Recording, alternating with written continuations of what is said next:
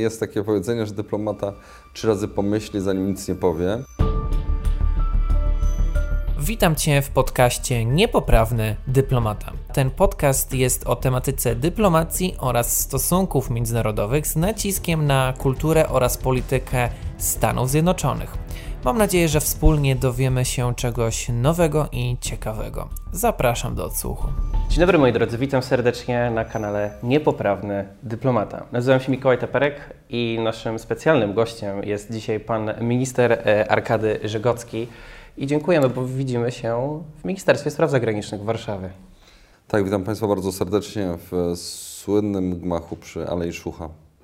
Miło mi tu wrócić, ponieważ ostatni raz, gdy miałem okazję być, to była wycieczka, no nie szkolna, ale studencka w Centrum Operacyjnym MSZ-u, także tym bardziej bardzo nam miło gościć nie tylko Pana, ale też być e, właśnie tutaj, w jakże legendarnym miejscu polskiej dyplomacji. Aczkolwiek drugim miejscem jest Akademia Dyplomatyczna, która znajduje się na warszawskiej Starówce. I dzisiaj właśnie porozmawiamy o zawodzie dyplomaty. Tak jest, ten budynek jest przysiągnięty oczywiście historią polskiej, polskiej dyplomacji. E, natomiast tak, na Podwalu, e, w bardzo ładnym miejscu, z ładnym widokiem na, na Zamek Królewski, na, e, na Katedrę Świętego Jana, znajduje się Akademia Dyplomatyczna. Akademia, która rozwija skrzydła i która nie tylko szkoli naszych kandydatów na, na placówki, na ambasadorów, czy szkoli członków korpusu dyplomatycznego czy, czy, czy, czy, czy członków służby zagranicznej, ale także w coraz większym stopniu szkoli dyplomatów z różnych krajów świata, szczególnie z, z Europy. Zanim zaczniemy mówić o zawodzie samego dyplomaty, to chciałbym zapytać o jego rolę, ponieważ to jest służba dyplomatyczna, to jest oczywista służba, kompletnie inna od służby na przykład wojskowej, e, bo mundurem właściwie dyplomaty jest garnitur. Aczkolwiek e, zastanawiałem się zawsze, bo e, wszyscy Polacy, którzy są i za granicą, i są gdziekolwiek właściwie, nawet w internecie, można powiedzieć, że są swego rodzaju ambasadorami Rzeczypospolitej. Ponieważ no, tam, gdzie jest Polak, tam on zawsze w grupie czy międzynarodowej będzie w jakiś sposób reprezentował. Mówi się o PR-ze, mówi się oczywiście o marketingu i soft power, jaką jest dyplomacja czy dyplomacja publiczna. Czy można nazwać tak naprawdę dyplomatą dyplomatę właśnie osobą, która także w pewnym sensie zarządza tym PR-em Rzeczypospolitej. No to jest właśnie to, co Pan powiedział, jest bardzo bliskie e, mojemu myśleniu o, o państwie, ale także o, o dyplomacji, dlatego że nasi przodkowie przekazali nam no, niezwykle wzniosłą definicję państwa jako Rzeczpospolita, jako wspólnota wolnych obywateli i tak naprawdę to właśnie my jako wspólnota E, tworzymy e, państwo, tworzymy ową rzecz wspólną i jesteśmy za nią współodpowiedzialni. I to oznacza, że naprawdę tak jest, że każdy z nas jest dyplomatą, że każdy z nas jest ambasadorem e, Polski, że każdy z nas w swoich kontaktach zagranicznych reprezentuje, reprezentuje nasz kraj, więc warto jest, żeby mm, zanim coś, o czymś opowiemy obcokrajowcom, mhm brać pod uwagę także, także polski interes, brać pod uwagę także wiedzę naszego rozmówcy. Bardzo często jest tak, że, że wiele osób w świecie wciąż jeszcze ma niewystarczającą wiedzę na, na temat naszego kraju, więc pamiętajmy, warto, warto, warto go promować. A nasze placówki, e, czy nasza, nasza dyplomacja e, sensu stricto jest bardzo otwarta na współpracę i, i, z, i z Polonią, i z osobami, z różnymi organizacjami tutaj E, w kraju, które chcą wspierać promocję Polski. Gdyby nie ogromna aktywność w mediach społecznościowych, gdyby nie ogromna aktywność różnych polskich e, organizacji, ale także instytucji, e, także pojedynczych osób, chociażby promujących polską kulturę czy polską naukę, nie mielibyśmy tak dużych osiągnięć, z których być może jeszcze do końca nie zdajemy sobie sprawy ale tym, tą twarzą i korpusem tego PR-u, jak to nazwałem, Rzeczypospolitej, jest korpus dyplomatyczny. Jest to dyplomata. I wiele też naszych widzów na kanale zazwyczaj też pytało, jak tym dyplomatą się stać. Ja na studiach, oczywiście z tego co rozumiem, jest to pewnie najbliższe prawdy, zaraz to z panem ministrem sobie zweryfikujemy, jest ukończenie studiów magisterskich na kierunkach różnych, właśnie, bo to nie muszą być konkretne, to nie muszą być stosunki międzynarodowe. Ja je kończyłem oczywiście, ale to mogą być też e, językowe e, studia, mogą być to studia kulturoznawstwa i szeroko pojętej mm, nauk politycznych. I potem jest w Akademii Dyplomatycznej coś jak aplikacja konsularno-dyplomatyczna. Teraz e, akurat rozmawiamy w, na kilka dni przed zakończeniem naboru na aplikację dyplomatyczno-konsularną, więc to jest właśnie dobry moment, żeby, żeby przypomnieć, że taka najprostsza, najbardziej oczywista ścieżka e, e, dostania się do służby zagranicznej Rzeczpospolitej Polskiej to jest właśnie owa aplikacja. I tutaj zapraszamy wszystkich rzeczywiście, którzy ukończyli studia magisterskie, którzy mają polskie obywatelstwo i rzeczywiście to są osoby z bardzo różnych studiów, e, czasami po doktoracie, czasami także po studiach zagranicznych. Też mamy absolwentów uczelni technicznych, e, nauk ścisłych, więc, więc tutaj rzeczywiście wybór jest ogromny. Dominują absolwenci stosunków międzynarodowych, politologii, ale także prawnicy, ekonomiści, e, ale także lingwiści, ale tak naprawdę tutaj nie ma, nie ma reguły przed każdą taką, mm, przed każdym naborem Akademia Dyplomatyczna sprawdza, e, jakich predyspozycji, jakich umiejętności najbardziej brakuje w służbie dyplomatycznej. To mogą być właśnie, wtedy będą, mogą być, okazać się, że są pewne preferencje na przykład dla prawników, albo dla ekonomistów, albo dla tych, którzy znają e, rzadsze języki obce, więc, więc tutaj akurat ta aplikacja jest dostosowana do potrzeb, potrzeb służby. Zapraszamy serdecznie. W tej chwili właśnie ten, ten nabór trwa. E, I e, co gwarantuje? No gwarantuje rok, e, niezwykły rok, kiedy podpisuje się umowę z Ministerstwem Spraw Zagranicznych, czyli osoby, które przejdą przez trudne egzaminy, testy. W tym roku mamy przygotowane 23 miejsca, podpisują umowę, otrzymują miesięczne wynagrodzenie od MSZ-u przez, przez rok i mają mniej więcej dwa miesiące zajęć e, bardziej teoretycznych, ale z praktykami, więc to nie jest, e, to nie jest czysta teoria. A później właściwie sama, sama praktyka, praca w, w centrali, w, w MSZ, w poszczególnych departamentach, e, wyjazdy na placówki, też praktyki właśnie w tych różnych placówkach, po to, żeby zobaczyć, że każdy departament jest inny, tak. ale jeszcze bardziej każda placówka jest inna, działa, każda placówka działa w, innych, w innym kraju, który ma swoją specyfikę.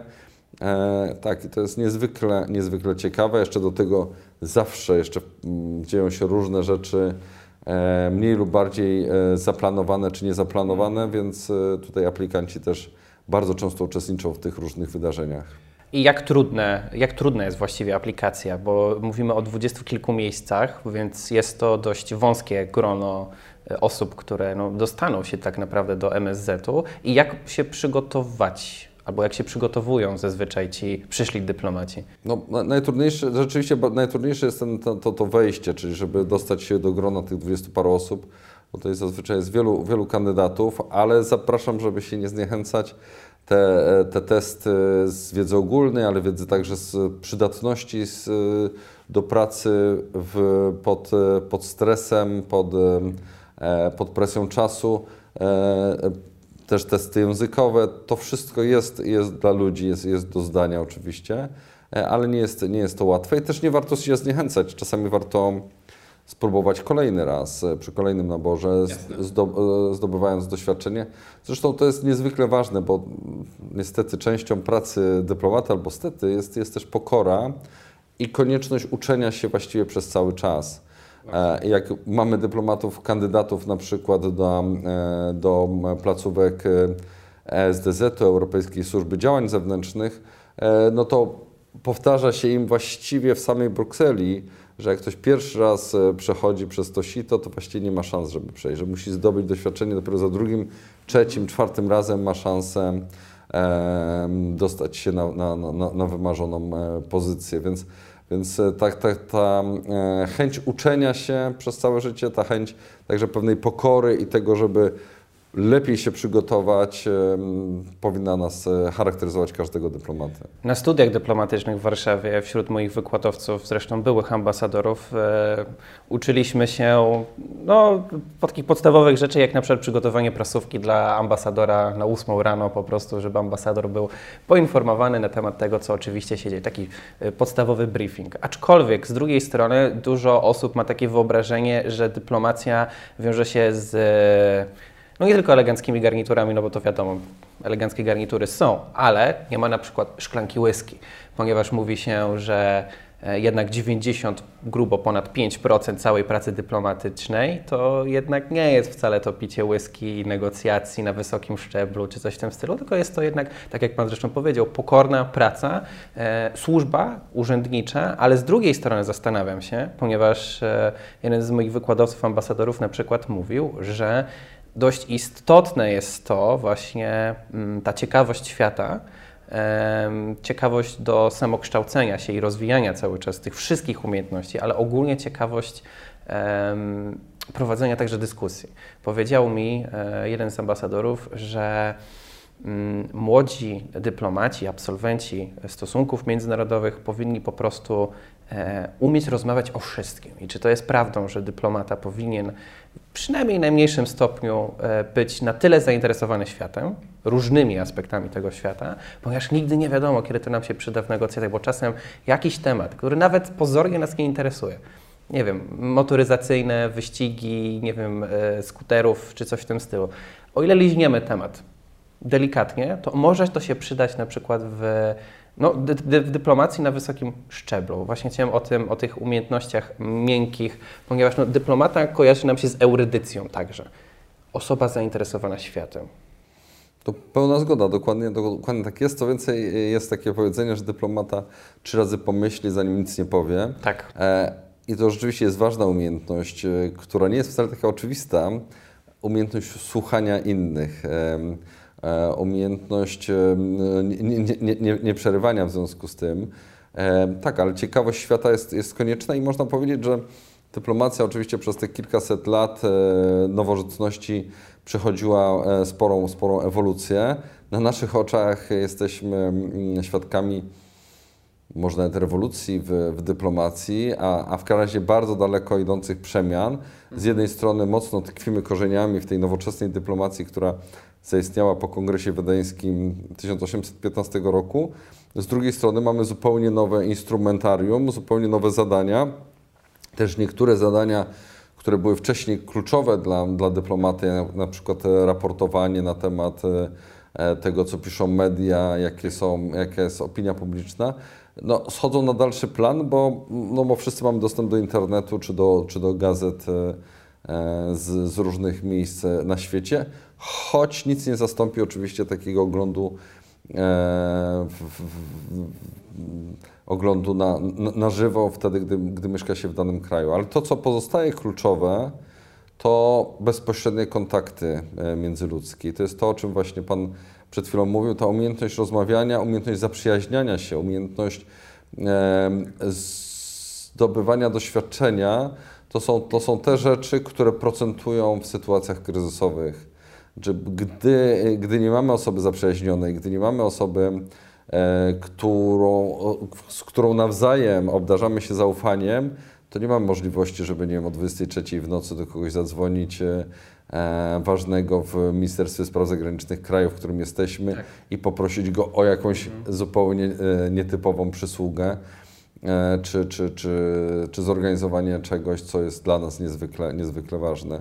E, więc ten element e, właśnie relacji indywidualnych, bezpośrednich jest bardzo, bardzo potrzebny i on potem procentuje z całą pewnością właśnie w takich, w takich sytuacjach newralgicznych.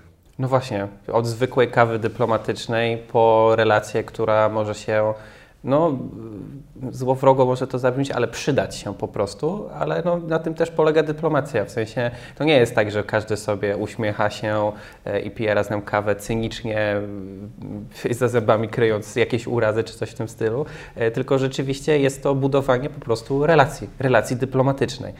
I zastanawiam się, na ile w tej pracy dyplomaty e, i tego przybornika jest właśnie tej, tej nowości, to, o, o czym to, to mnie bardzo zaciekawiło, co Pan powiedział, że jednak ta dyplomacja od Kongresu Wiedeńskiego bardzo się zmieniła. Jaki jest taki przybornik dyplomaty, który powinien em, rozumieć świat w, w dzisiejszych światach? Jaki jest ten nowoczesny e, dyplomata?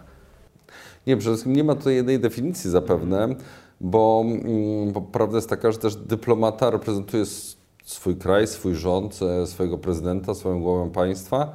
E, I, e, I tak naprawdę jego działania są dostosowane do wymagań danego, danego państwa, wymagań, wymagań chwili. Z tego punktu widzenia bycie dyplomatą Rzeczpospolitej jest oczywiście fascynujące i trudno sobie wyobrazić, e, tak jak nasi przodkowie mówili, większy honor niż właśnie bycie obywatelem Rzeczypospolitej.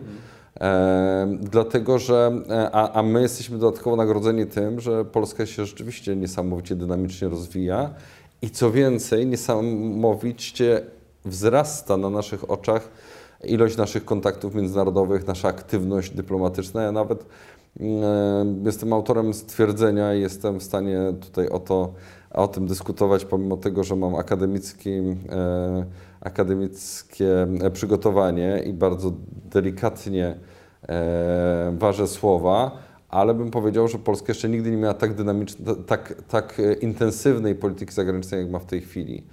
E, I to przy konflikcie, przy wojnie na Ukrainie to widać w sposób szczególny, mhm. ale, ale już wcześniej e, ilość e, placówek, które posiadamy, największa w historii Rzeczpospolitej, ilość organizacji międzynarodowych, w których jesteśmy członkami i z roku na rok wstępujemy do kolejnych, ilość formatów niezinstytucjonalizowanych, w których jesteśmy aktywni, no to jest ogromna, ogromna liczba i i co, o czym warto pamiętać, praca dyplomacji to jest w większości praca w cieniu.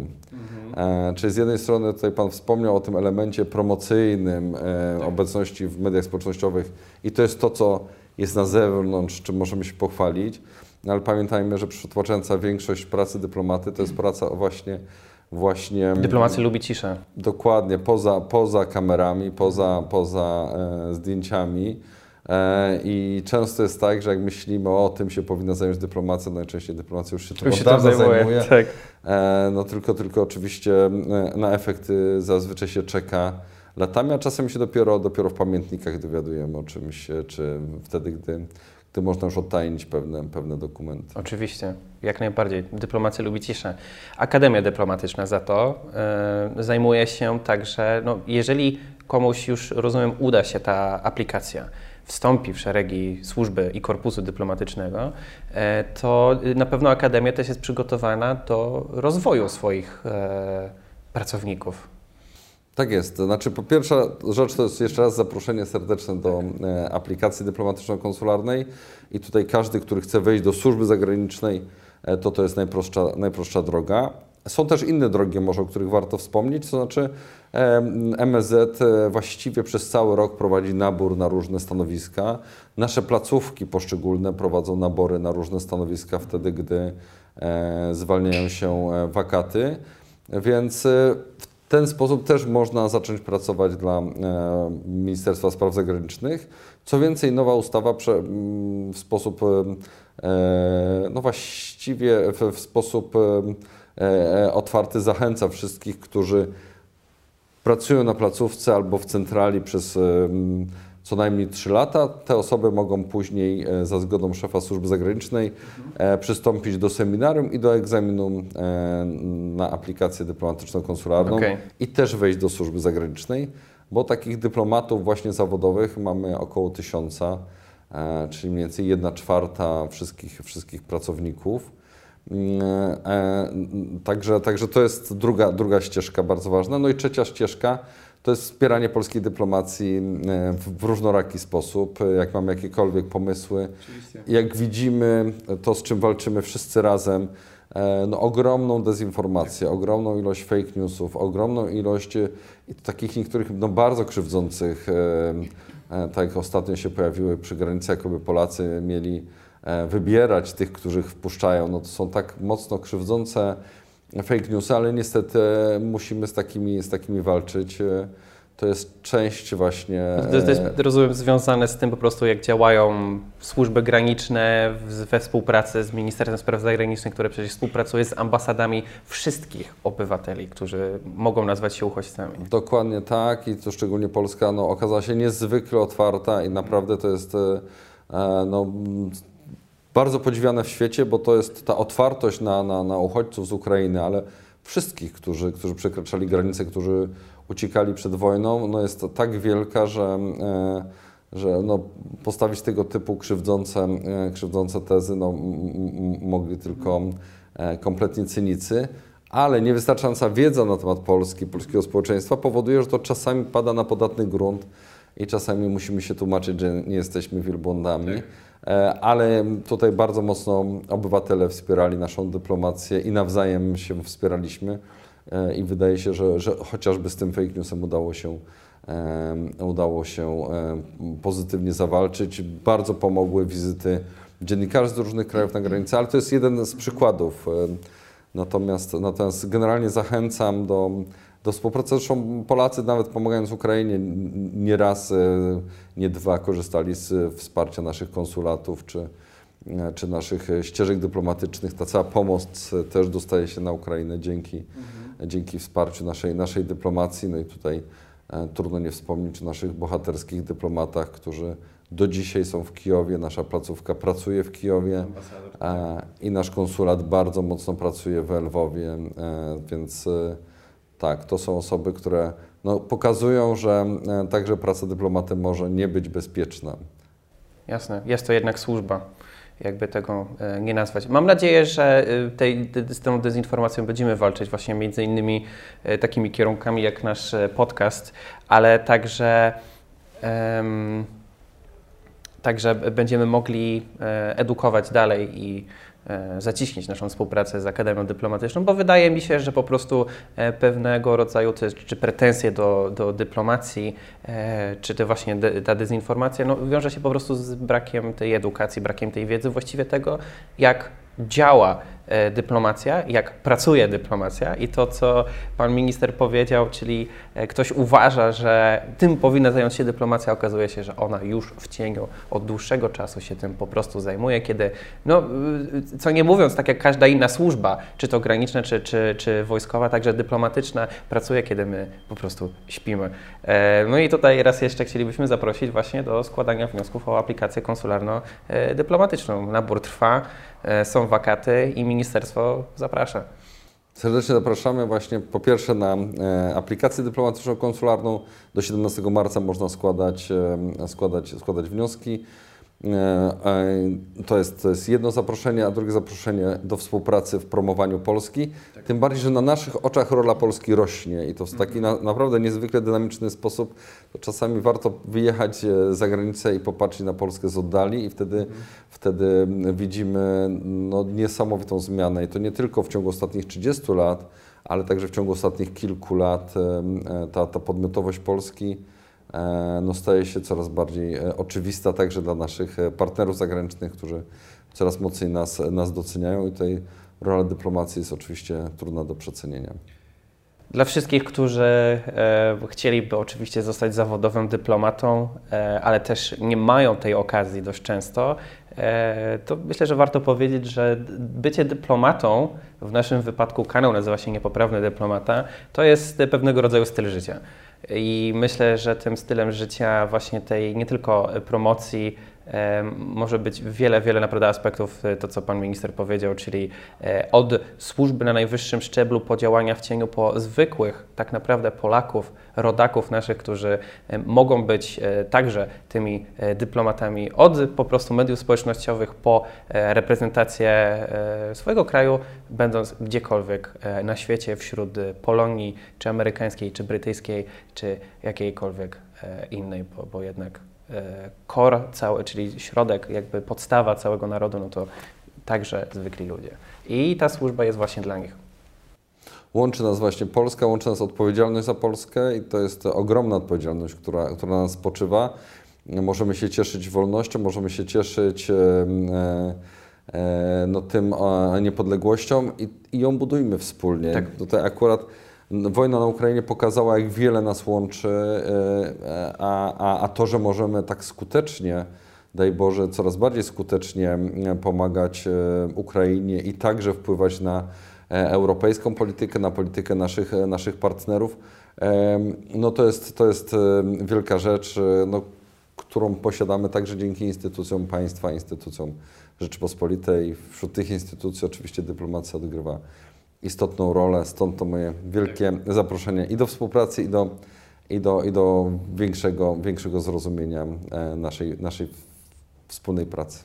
Tak, wspólnej, wspólnej działalności dyplomacji, o której możecie więcej dowiedzieć się e, w linkach, które znajdziecie w opisie tego podcastu. Zapraszamy na stronę Akademii Dyplomatycznej, a także na ich media społecznościowe. A my prosto z Ministerstwa Spraw Zagranicznych w, Warszawie razem z ministrem Arkadem Żegockim e, dziękujemy za rozmowę i mamy nadzieję, że będziecie się zgłaszać do służby. Ja nazywam się Mikołaj Teperek. Trzymajcie się, do zobaczenia. Cześć.